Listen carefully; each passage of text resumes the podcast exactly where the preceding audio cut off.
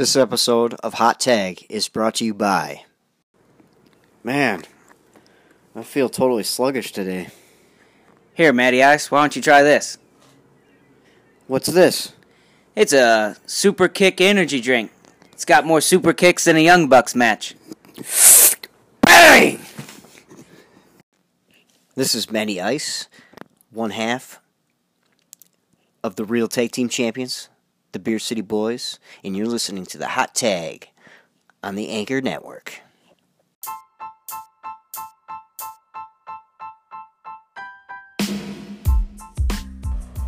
You're listening to the Hot Tag with the real tag team champs, Matty Ice.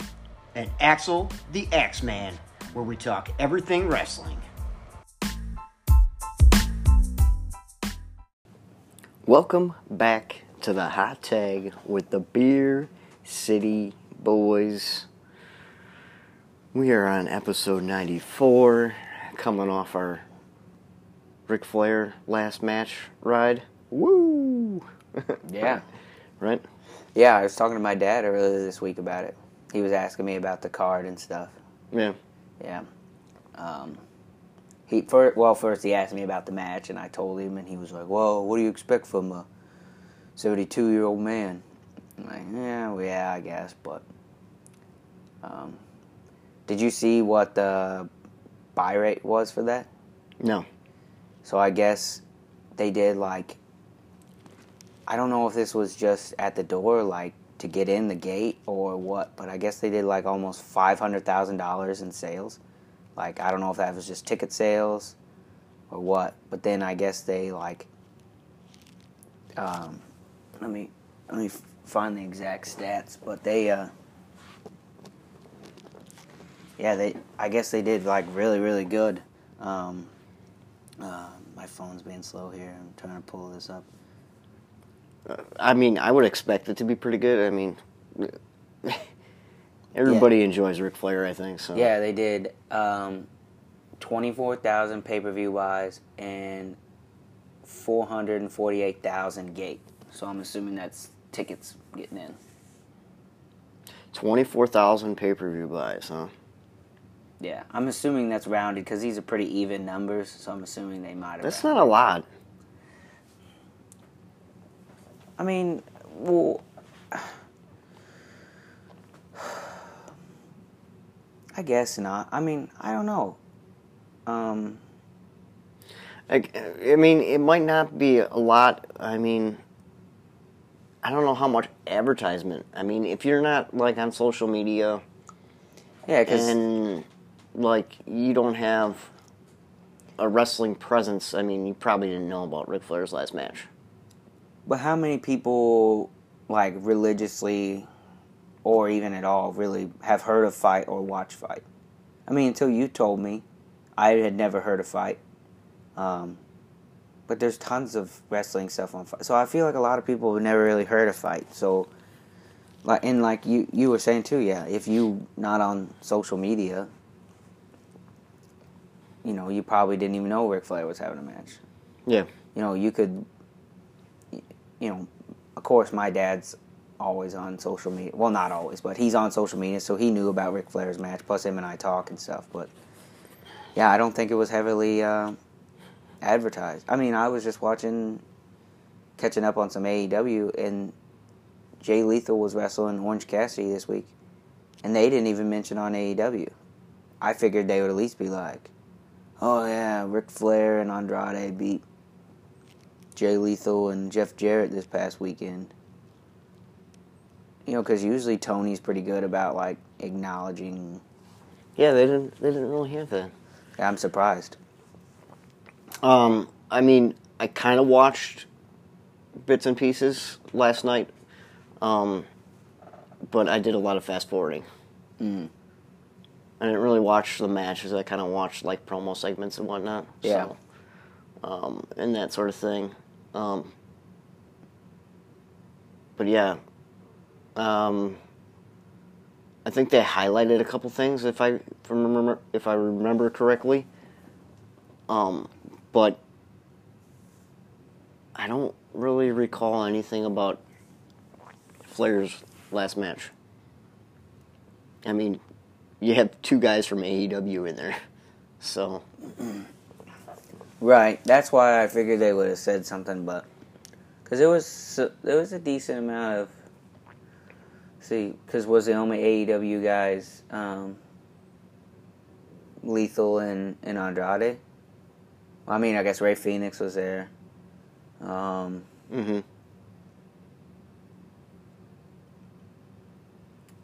but I don't know. I'd have to look at the card again. yeah, I think it was just Rey Fenix, right? yeah, Rey Fenix, Andrade, and and Jay Lethal. Um, Karrion Cross, he's uh, MLW. MLW, yeah. unless there was people in the the bunkhouse brawl. Um, I haven't got to watch those those dark matches yet from the pay per view that you sent Yeah. me. So I didn't watch them. either. I think my dad said Bully Ray was there. So Yep. but Yeah, he was in the bunkhouse brawl. He squared off against Ma- Ma- Max Warner at the end. I think. I think I caught that highlight. oh I think they did. They did have that on here. The they talked about the bunkhouse brawl mm, because the winner of the bunkhouse brawl was um, Max Warner oh Mance Warner yeah and Mance Warner. Yeah, and 'Cause I saw he, was went- on Rampage. Yeah, he went up against Moxley on Rampage. he's he's not bad. I don't know. I just I feel like he only does like He, he's more of like a. Uh,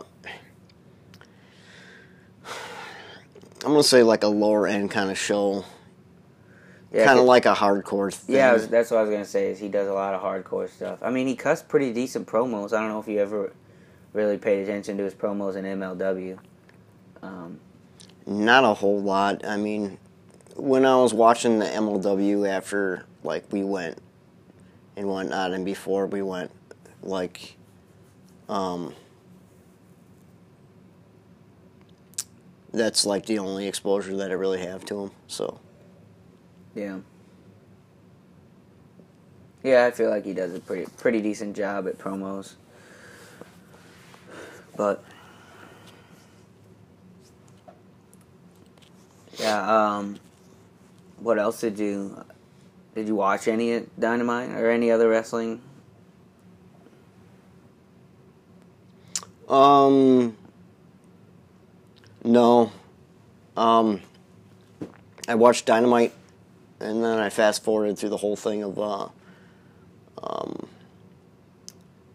of uh, Rampage, which I have to record Battle of the Belts. That's on tonight. Mm. Uh, Jay Lethal's going to go up against um, Yeah, I saw that he's gonna wrestle Wardlow. my boy Wardlow. Yeah. I'm assuming Wardlow is gonna win. I mean, I think they're gonna try to shoot him to the moon. Um, especially now that like MJF's pretty much gone.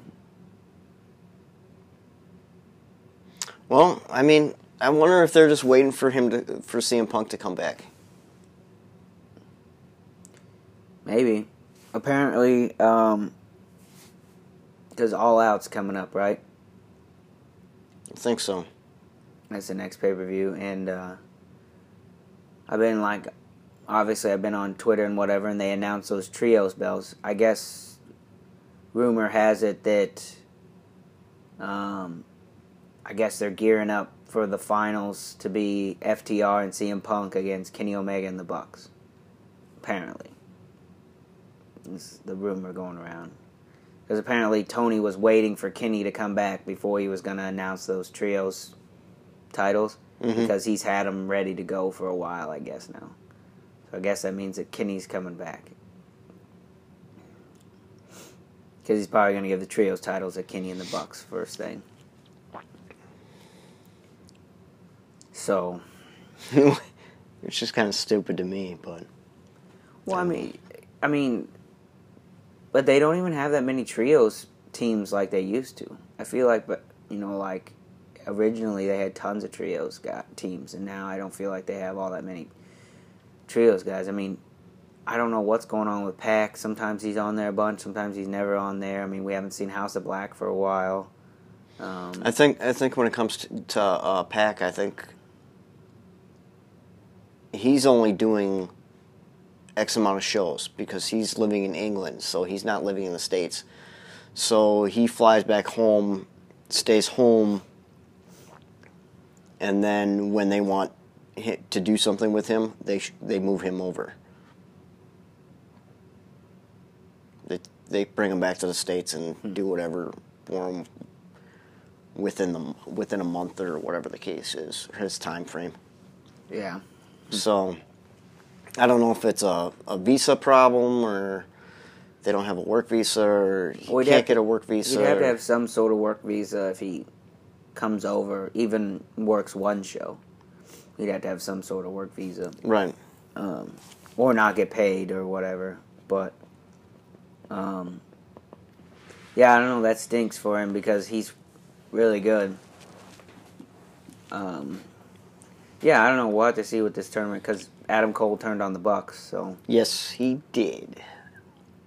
I I, I actually watched that promo. yeah, because I knew that he was turning on the Bucks. Um, because of spoilers and whatnot on social media for myself. Um. So, so yeah, I thought that was interesting the way he cut that promo. You know, when I- think of it this way. I don't know if you'll think about it too after I bring this up, but when it comes to the Bucks and we're gonna say Red Dragon and Adam Cole, Bebe, hmm um, they're they're different. Those the um, undisputed era is way different than the Bucks. right. Undisputed Era made it. Right? And the Bucks, I mean, I don't think they had a chance to make it in. WWE.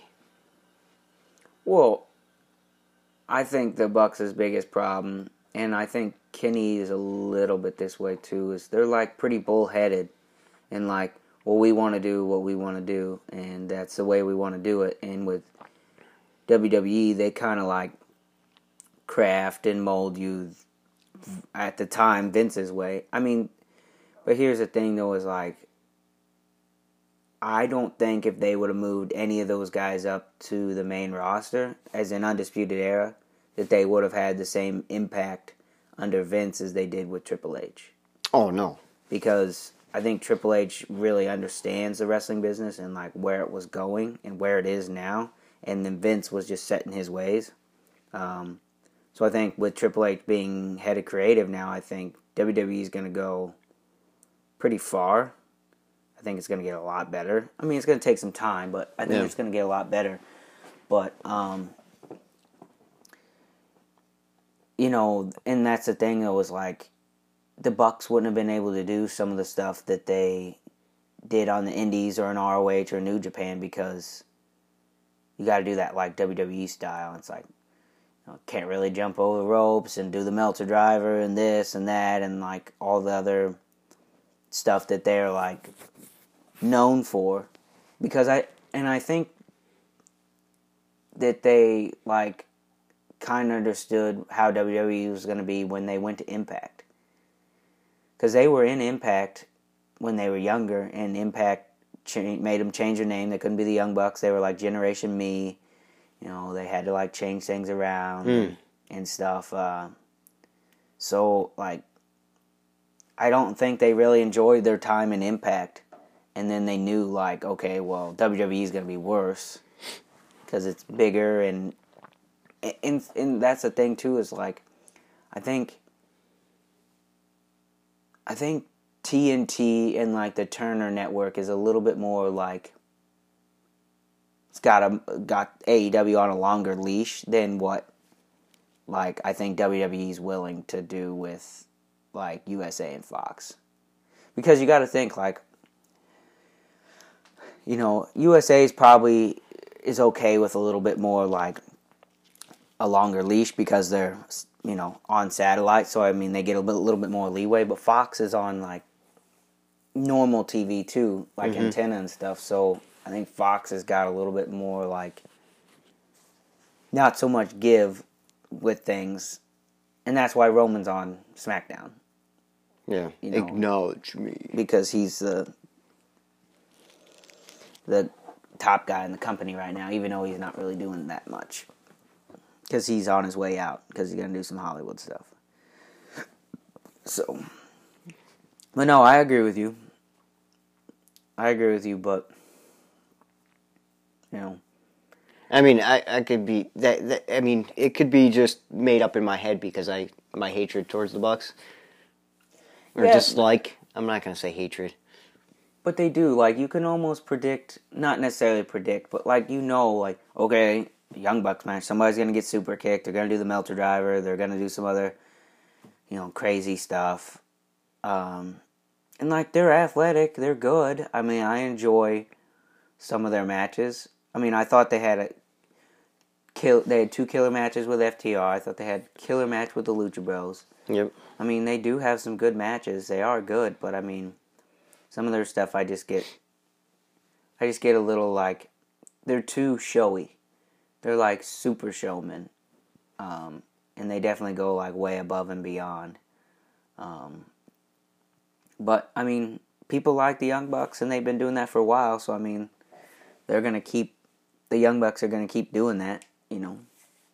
The only thing that bothers me about giving them and Kenny the the trios titles first is like they're like executive vice presidents of the company. So it's like, oh, I'm going to start a wrestling company, but I'm going to be the world champion. Right. Nobody else is going to be champion. Mm-hmm. And it's just like, you know, that's like being the booker and being like, I'm going to book myself in the title shot. Mm-hmm. Like, that's kind of. Like, that doesn't make any sense. Like, okay, if you don't have anybody because people are injured, or like, if it makes sense storyline, but it's just like, well, you know, I'm top. I'm the guy, so I'm to be the first guy to hold every title, and I'm to make sure that I'm always the top guy. Yeah. I mean, that's.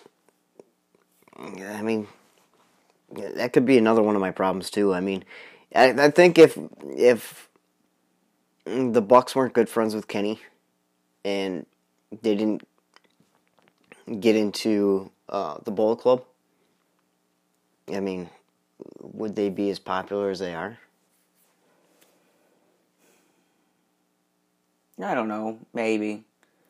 I mean, because Kenny and, and the Bucks got, or maybe it was just the Bucks got their stuff on the Bull Club stuff into Hot Topic. Which was a big move. It was a big move. But then, you know, I always think the Bucks. I mean, I know that they're pals with Kenny. I don't know how long they've been friends with Kenny Omega, but I think the Bucks' biggest thing that they did was um, the being elite thing, like the YouTube channel, their show on YouTube. I think that really like And now everybody has a show. Well, right. That's what I'm saying. Is like they started, and it gave you like kind of a, and like the videos were only like, I mean, now I don't know how long they are, but the first couple videos were only like, what, like 10, 12 minutes, and it was just like, uh, and it was just like a back, you know, like behind the scenes thing, like, oh yeah, I got a 14 hour flight, you know, leaving the fam. Like it kind of gave you like an insight to Right. indie wrestling at the time. Yeah, which I mean, if you if you know anything about YouTube and whatnot, and how people go about doing it, is the people that have longer um, runs on YouTube as far as time uh, time, like an hour long on YouTube or whatever, or half hour long. Well, they started off with just a couple minutes. They started off with five, ten minutes of content Right. To get you interested, and then they, they sucker you in with more content that way. And you know what? With the Bucks and whatnot, they'll bring in other people. Mm-hmm. It's not just them. Right. So it's they'll bring in other people. Oh well, we have CM Punk today as a special guest. Blah blah blah. You know. Right. Well, I mean, and being elite's completely changed. Like I've watched like the first like twenty episodes, and like now it's like almost an extra curricular thing to watch to like get like little secrets for you know Dynamite and AEW and stuff. Like it's completely changed Mm-hmm. how it is. Um, so now it's like, but there's so much wrestling content out there between like Twitter and Dynamite, Rampage, Raw, SmackDown, NXT, all the indie stuff. You would never be able to watch it all. Yeah. Like, um, I listened to a couple podcasts and they were talking about, man, could you imagine if your full time job was just watching wrestling? Like all the all the things you could watch, and it's like, yeah, you would you would never get bored because you switch it up all the time, and I mean, well, I mean, we talk about it all the time. I mean, we'd be able, you get to see tons of wrestling and talk about tons of different stuff, and Right. Um, yeah, because, I mean, I like to watch the classic stuff, you know, like, I've been trying to slowly working my way through old school Nitro and stuff like that, but honestly, the way I like to view wrestling is like, just watch one match, watch it in its t- entirety, and then go watch a different match from a different show. You know, I I don't mm-hmm. necessarily. I mean, the storyline helped, but like when it comes to that old school stuff, and I kind of know what happened, like I like to watch it like that. Then that way, like I can watch a ten minute match, and then go do something for an hour, and then come back and watch another like five minute match. You know, like Yeah. I, I kind of like that. I don't have to like be invested for an hour and a half. Yeah. Well, I mean, just the storytelling in the ring is way different, you know? I mean, sometimes with a lot of these matches, I mean, especially with Young Bucks matches, I mean, I I don't think that there's really any storytelling. Yeah, it's just high spots. It's just high spots and false counts, false finishes. Yeah, see, I, I don't I don't like the false finishes. Like and and you, you and I've said this before, you definitely put it in good perspective is in like when somebody like steals somebody's finisher or does like a move that is somebody's finisher, you just don't hit it as well as they do kind of thing. And like that really makes sense, but how many times do you have to get super kicked before you hit a 3 count? And like I can't besides like a super kick and the Meltzer Driver, what is the Bucks finisher? V trigger? I mean, I guess. But like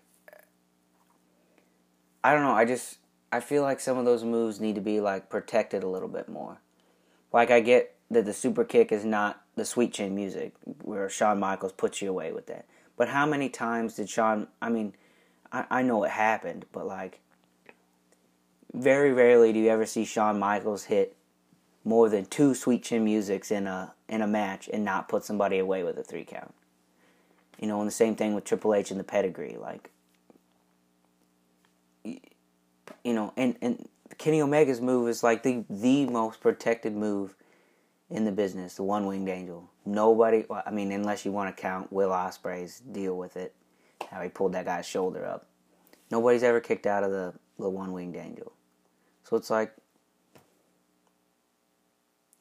why why do we need so many false finishes? Like, yeah, that keeps you on the edge, but you don't need that many. Like two or three, two or three max. Right. Well, that goes back to the whole uh, storytelling thing. You know, I mean, if you're gonna hit a false finish, like, um, example here. Okay. Well, let's say you got Kane and the Undertaker going at it, right? Well, early on, say like in Kane's career when he first came up, like, okay, he stole the Undertaker's Tombstone Pile Driver, mm-hmm. right? Okay, so like you can have the Undertaker give Kane a Tombstone Pile Driver like right off the bat, you know, almost right off the bat in the match, and he, he can kick out, be like, oh, well, I got Yeah, because he's fresh. I got all this freshness and whatnot. And then, like, maybe later, he, Undertaker would give him another one and he'd be out for the count. But, or, like, maybe Kane could have, like, a superpower or whatever and, like, give uh, The Undertaker the tombstone and, like, be knocked out like instantaneously. It all it all depends on the setup and what Right. they're trying to explain. Like that's like if you want to take like Powerhouse Hobbs, right? Okay, the dude strong is all giddy up, right? So like if he gives you a spine buster, right, you should be like out for the count. Mm-hmm. unless like the transitions mess you know what i mean he's gonna Right. go give you one and he kind of slips or whatever Right. you know like there's circum definitely circumstances and like i get like you know maybe like a false finish or two like oh the young bucks hit a, a super kick and it's oh he got his foot on the ropes or you know something you know where you don't want to end the match that quick and you want to keep people like invested like oh he's gonna lose or you know like that Yeah. kind of stuff but Well, go back to what was it? WrestleMania six, I think it was. Hogan versus Ultimate Warrior for the title yeah I, I haven't seen uh, that for match. belt for belt. I, I know what you're talking about. I haven't seen the match but yeah, Yeah, I mean, if you go back to that match, I mean, that match seemed like long is all giddy up, but like you had so much invested in that because like you had Hulk Hogan and then you had the Ultimate Warrior who was like red hot going into that match, and that was supposed to be like the passing of the torch, mm-hmm. almost. Like. Hulk Hogan was like the ultimate figure. Like you couldn't stop Hulk Hogan. Like he hulked up and whatnot, and like Right. you know he was going to come back and win. Mm-hmm. You know, but then all of a sudden you had the Ultimate Warrior do the same thing almost. Like, and you had two good guys squaring off against each other, and you know, and Hogan hits you with the big boot, drops you, you know, and then goes for the leg drop, and that's his finish. Big boot, leg drop. Mm-hmm. Done deal. One, two, three. Well, now you have the Ultimate Warrior kick out of that. And then you got Hogan like shaking his face like, what the heck? right but Hogan didn't hit the big boot leg drop like five six times and the Warrior kicked out each time you know No, you right. know what I'm saying Like- Exactly. like that makes sense because it adds an extra element Right.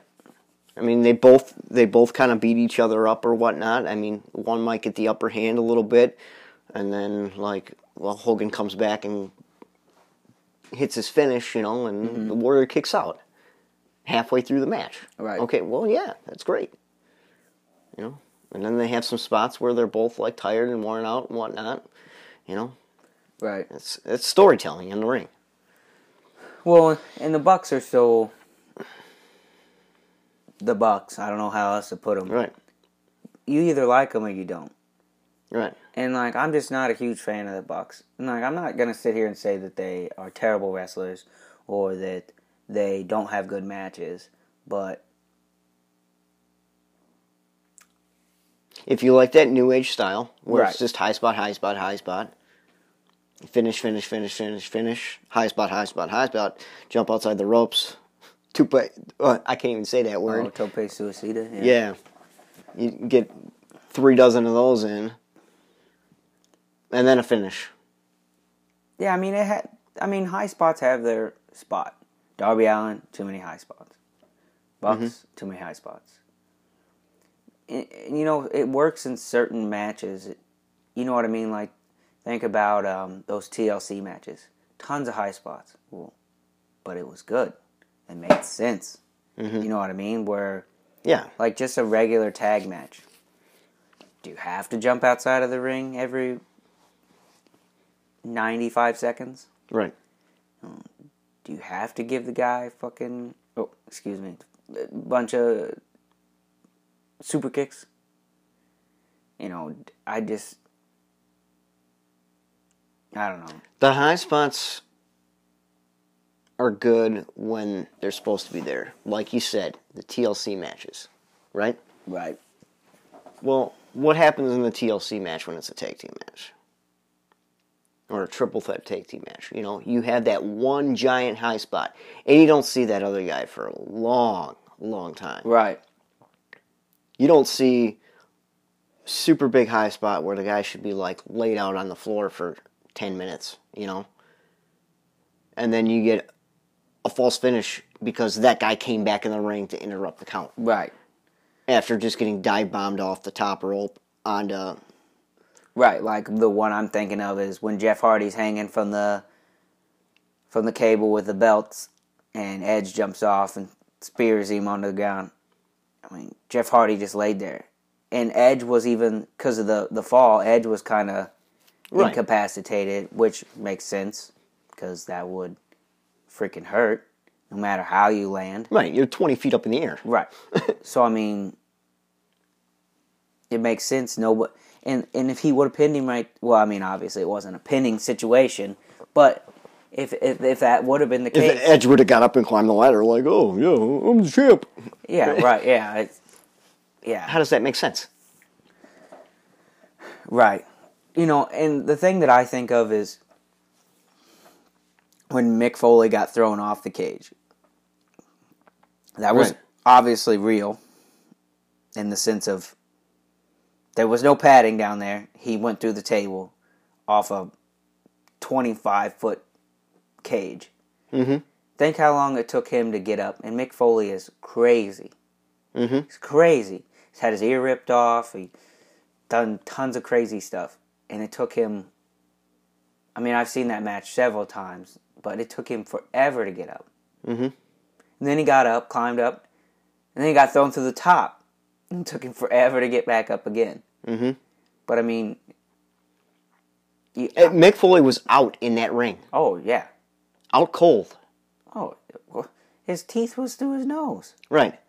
Undertaker was like, "Is he still breathing?" I just,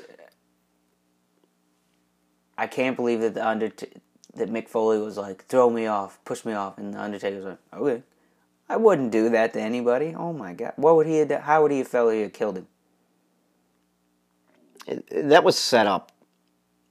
Now, the under the Because I don't think they were supposed The- to fall the- through either. the Undertaker um um show that they just had on Legendary Series um explained the whole McFoley Foley thing. Um, Because he was hurt, right? The Undertaker was hurt. I think his ankle was messed up or whatever. At the time of the match, I think. it might have been. I think. But anyways, um, back to being thrown off the cage. I mean, that was all set up that way. They were they knew that they were going to throw each other off. Um, well, they did, they didn't throw each other off. Um, so they set it up to where, you know, if you watch that, Mick kind of does it all by himself. Undertaker just kind of puts a hand on him, pretty much, and kind of like mm-hmm. gives him a little push. Mm-hmm. So that whole thing, when you're doing a spot like that, is you need to do your part on making it look like it's a setup, and you're actually throwing him off the cage, and then Mick needs to do his job and not over rotate with the um, the extra help. So But I don't think they were supposed to go through the roof. Um, well, they knew that the first time when he threw him off the top of the cage, that like it was like snapping. So then they Undertaker decided to give him the choke slam through. So. Mm. And then what gave him the concussion was the chair hit him or something like that. The, what knocked him out was the chair. Right, yeah, it fell, yeah. Yeah. Crazy. Crazy stuff. So yeah, crazy stuff. Anyways, um, we should probably get back on track here a little bit. Um, I don't know. Um, watching uh, AEW and the whole Anna Jay thing. Gonna bring this up again. Like, I don't think she has any business cutting a promo right now. Because basically she's with Jericho and them, right? Yeah. They, she's just made out to be like some psychotic, crazy lunatic now. Well, so basically the Dark Order is done. I, I would assume so.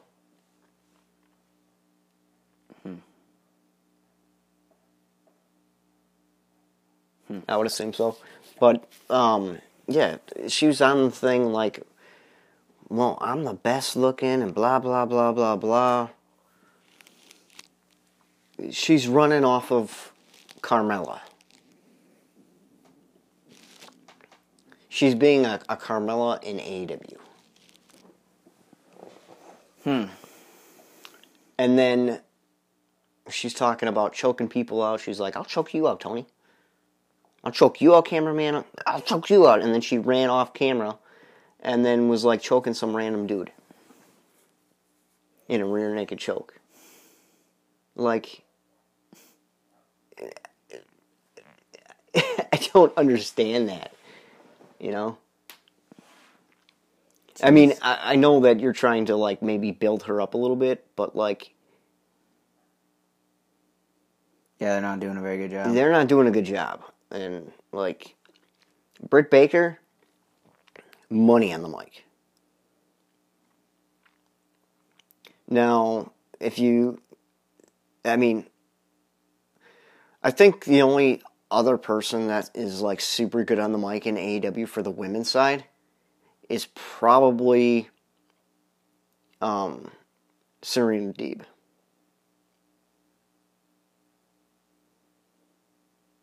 Yeah, she's pretty good. But I mean, she's good at everything, though. Right. She's good in the ring. Thunder Rosa, she has a little passion, but like, I don't know. The indie guys don't really,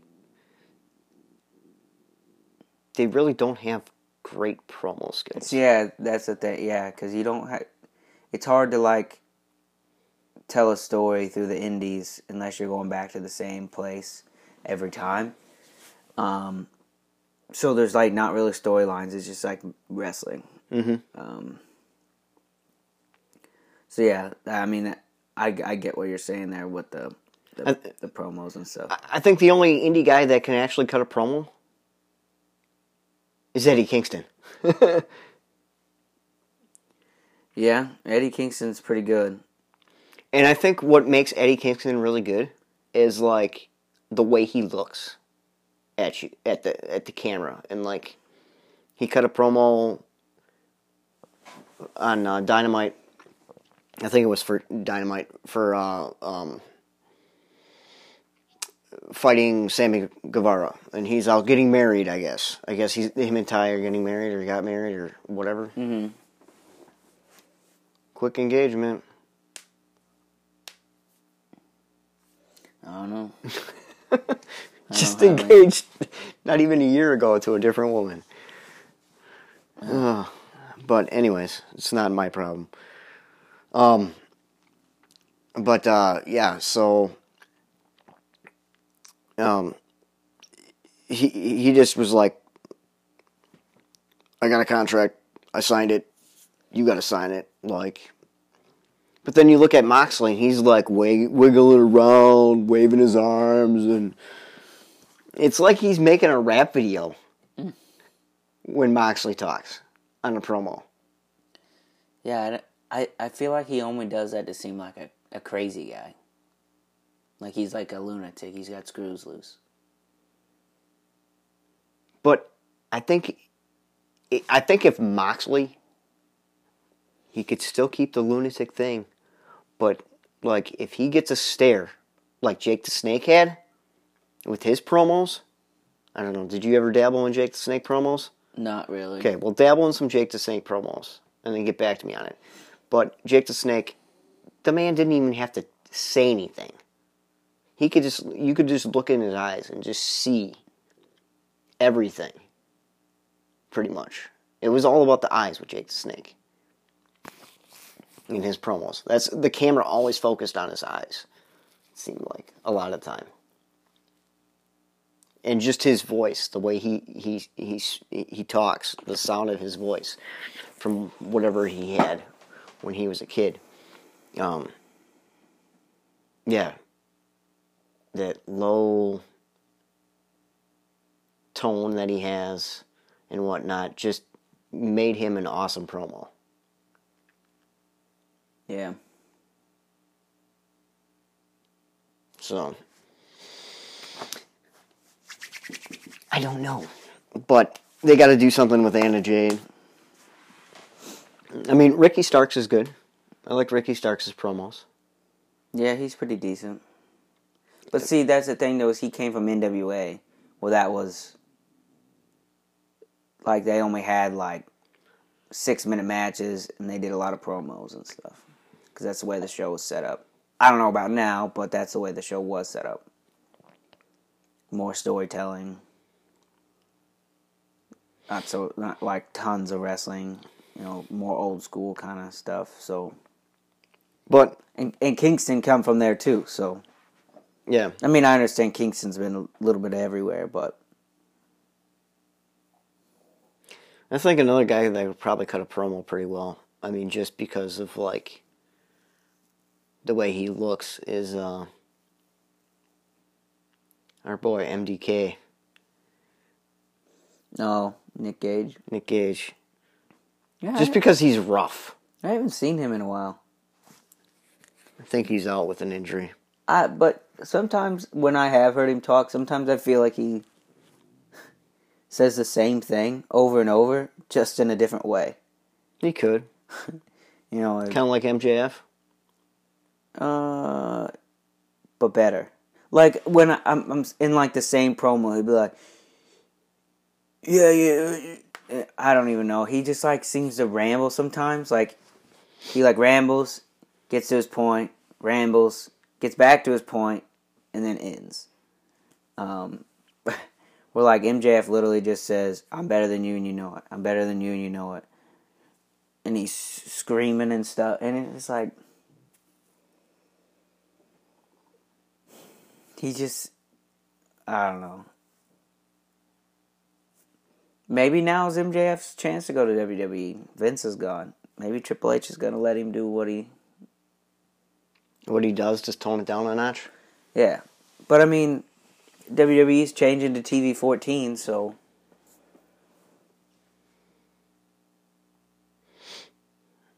Yeah, well, maybe. and speaking of WWE, do you see who's back?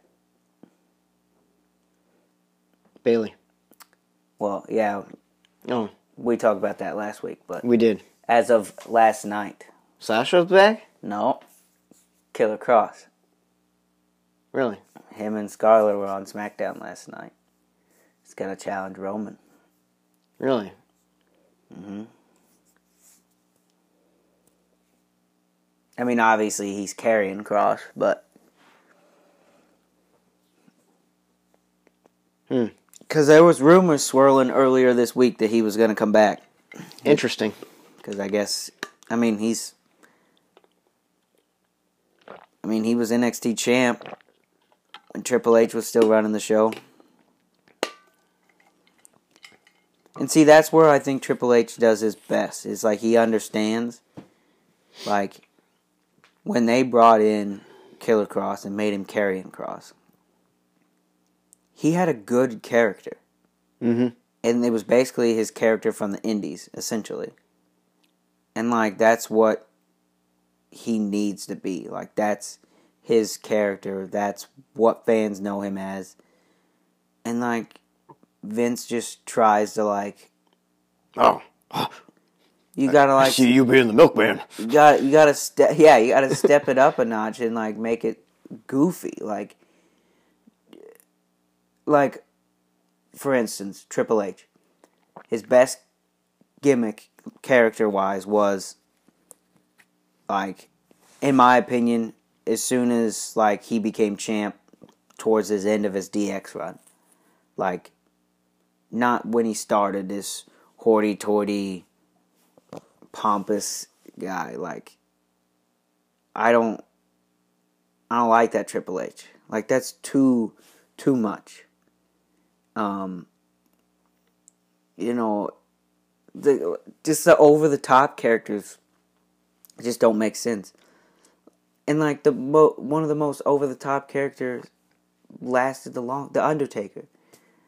When he, when he first showed up, like oh he's he's he, he's undead. Like how silly is that? He's got powers. He's undead. He's a wrestler. Like okay, well if he has powers and he's undead, why does he only want to be a wrestler? Why wouldn't he want to rule the world? Like that just doesn't make sense. Yeah. Well, and the nice thing about the Undertaker too is like the development Yeah, he Over- did change over over time. Yeah, yeah, yeah. to make it not stale, to keep the gimmick going. Right. I mean, that's like Chris Jericho. I mean, he kept making himself relevant. I mean, Ric Flair, he was just Ric Flair Yeah, for, for like 60 years. Yeah, he's the same guy. Yeah. Yeah. Hulk Hogan, He he reinvented himself as a he bad guy. reinvented himself with the Hollywood Hogan. But that had to go to WCW. And then the NWO thing. To do it.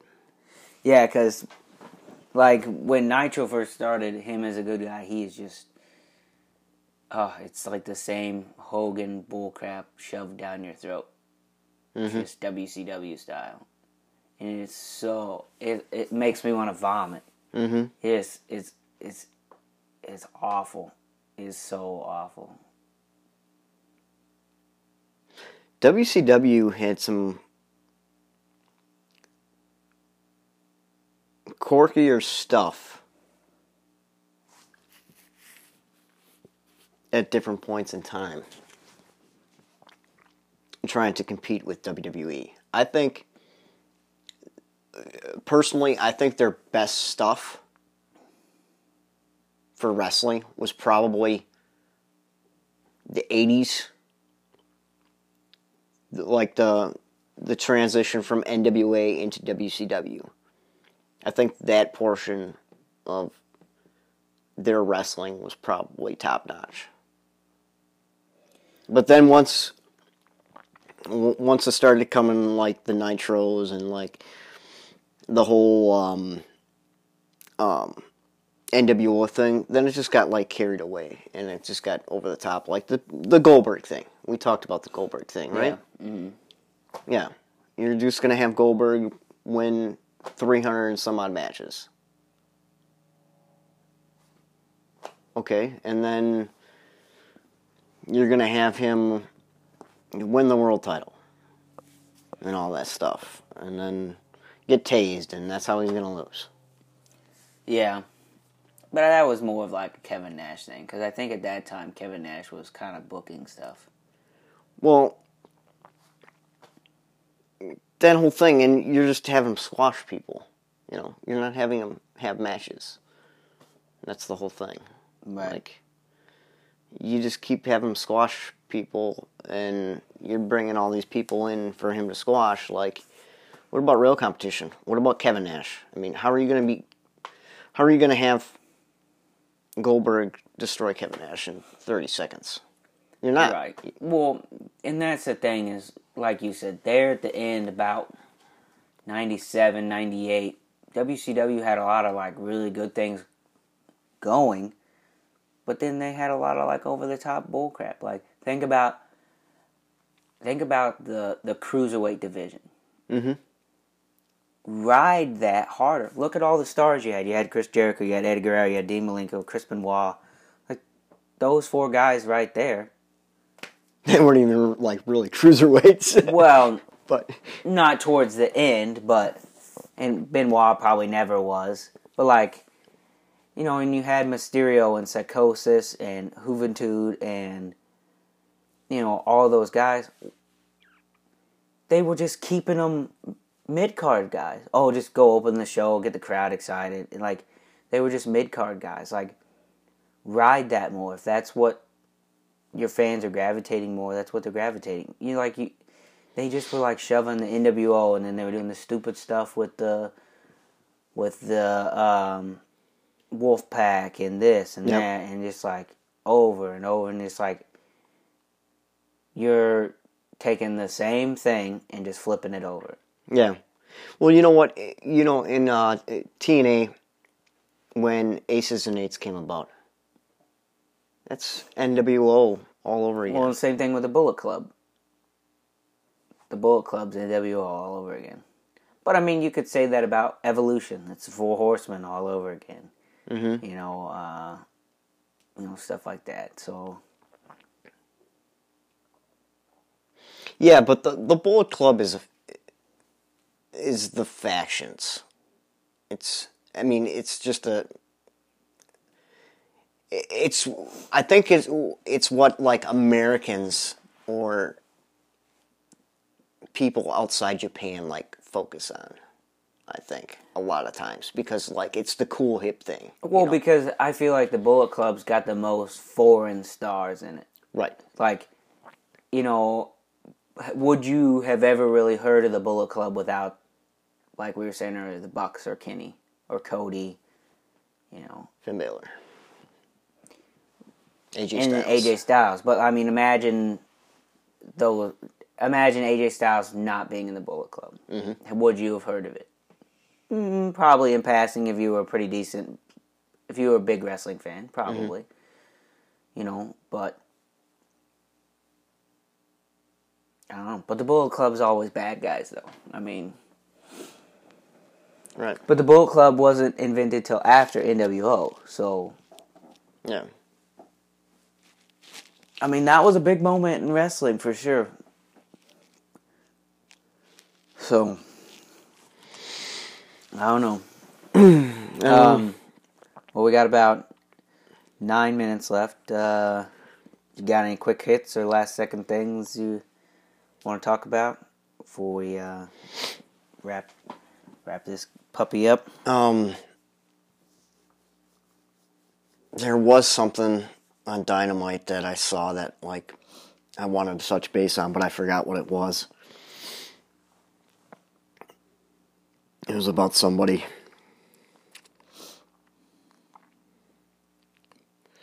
But I can't think of it, what it was.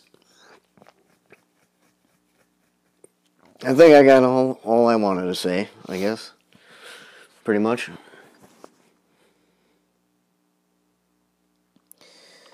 Yeah. Um, well, I'm I'm I'm interested to see where seems like Triple H is already making some waves in WWE and setting some stuff up to go go good. So I may have to start uh, watching WWE again, or at least Dabbling in. yeah, grabbing some highlights and stuff. Because I, I guess he's come out and said that he would like to move Raw back to two hours instead of three. I think three hours for a weekly show is a bit long. Um, unless you're, unless if in unless in your three hour show you're gonna have some more matches to kind of showcase people more, but you know, because I don't really care for all the talking and promos and stupid stuff. Um, so yeah, I don't know. Oh, there was one thing that I wanted to talk about. Tommaso Ciampa. Yeah, he's gonna get a, a push. Yeah, U.S. title sh- shot against. Unless he already had it. I think he already had it this week. Uh, Yeah, Maybe against Bobby Lashley. But his promo skills are really good. I think. I don't really remember his promos. Because I haven't really seen Tommaso wrestle since he was NXT champ and he got hurt. Like, I think that's like the last time I.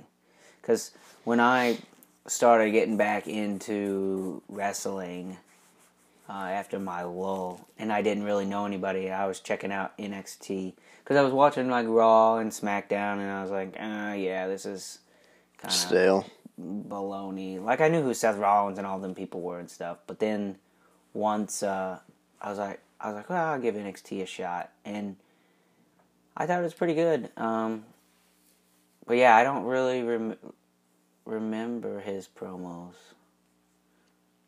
I'll have to check him out again.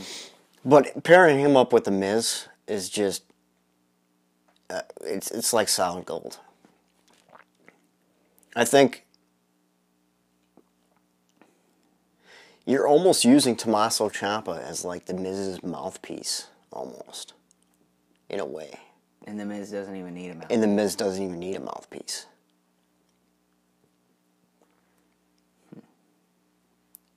Um, It's almost like putting Bobby the Brain with uh, Mr. Perfect.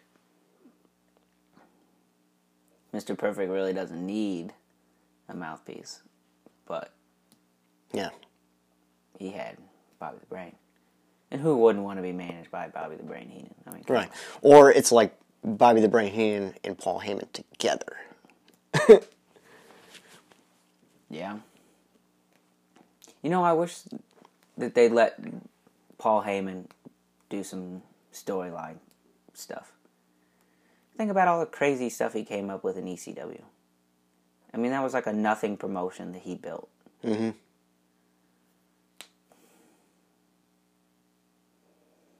Crazy. Oh, uh, Madison Rayne is in AEW. Yeah, yeah, yeah. I almost forgot about that. Yep. Yeah, she's a coach. Interesting. She wrestled, She, yeah, yeah. and she's going up against uh, Jade Cargill. Obviously, she's gonna lose. I mean, I would assume so. Yeah. See, that's another thing too is they got to figure out what's going on with Jade Cargill and how long they're gonna do this whole thing. Because like, they just made the TBS title into Jade Cargill. Yeah, I mean, is she even like a crowd favorite? I don't know. Like, uh, that's how I feel about Thunder Rosa. Like, I feel like she got the title shot because she worked so hard and she deserved it and she won. But then, like, now they're not really doing anything with her. You know what I mean? I Like, think she went kind of flat. well, the same thing kind of happened with Hangman. Yeah. And, you know, uh, with the whole Toni Storm thing, it's like, okay, well, you want to push Toni Storm and Thunder Rosa as like a tag team. Thunderstorm, or whatever they call it. Um, well, then do that. Then take the belt off of Thunder Rosa. Yeah, and let them be a tag team. Let them be a tag team. Maybe get tag belts if you want. Yeah, I mean, there's a couple set of women's tag belts. I mean, if they want to keep doing partnerships with like NWA or Impact or Yeah. whatever. So Well, you know what? In that case, then you should probably just let Jade Cargill be your women's champion and TBS champion all in one. yeah, Or put the title back on Britt Baker. But I think Britt Baker and Jamie Hayter could probably be a good take team. yeah, they're a pretty Champs. pretty decent team. They had a really good match against those two, I thought. And honestly, too, real quick before because we're getting close to time, but I think Tony needs to keep the belt off Britt for a while because if not, then your women's division just turns into Britt Baker, and then it's like, what's the point of even having a belt? So, But Britt Baker's the only thing they got going on. well, then. I, I don't really like Toni Storm. She's a really good wrestler, though. She's good. I, I don't know. I just don't. I, I don't know. Yeah.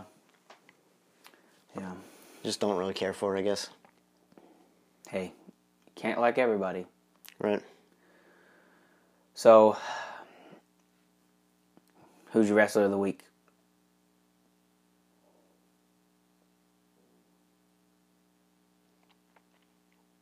Um. Wrestler of the week.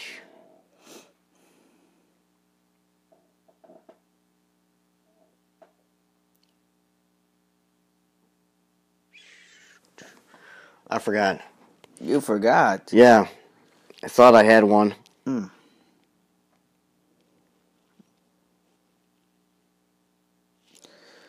Well, Um.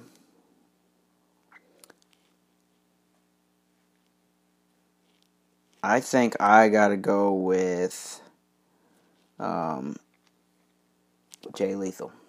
Yeah, I was gonna say Jay Lethal as a backup. I had a different one, but I forgot who it was. Jay Lethal's awesome. What can we say? The man just doesn't really disappoint, Yeah, he's. and pretty- I think he's pretty good as a bad guy. Yeah, I think so. They need to get rid of that big tall guy, though. I. I don't care for that guy. It's with him, him Yeah, and Sonjay. So but I think I think Jay Lethal needs a needs a a little bit of a push. I think he needs a belt run here. yeah. Well, we got four seconds, so All right, Catch well, you guys later. Follow us on Twitter at Beer City Boys One. That's the number one, not spelled out. Beer City Boys One. If you want to get in touch with us, you can reach us by email. Our email is hot tag podcast 2020 at gmail.com. Hot tag out.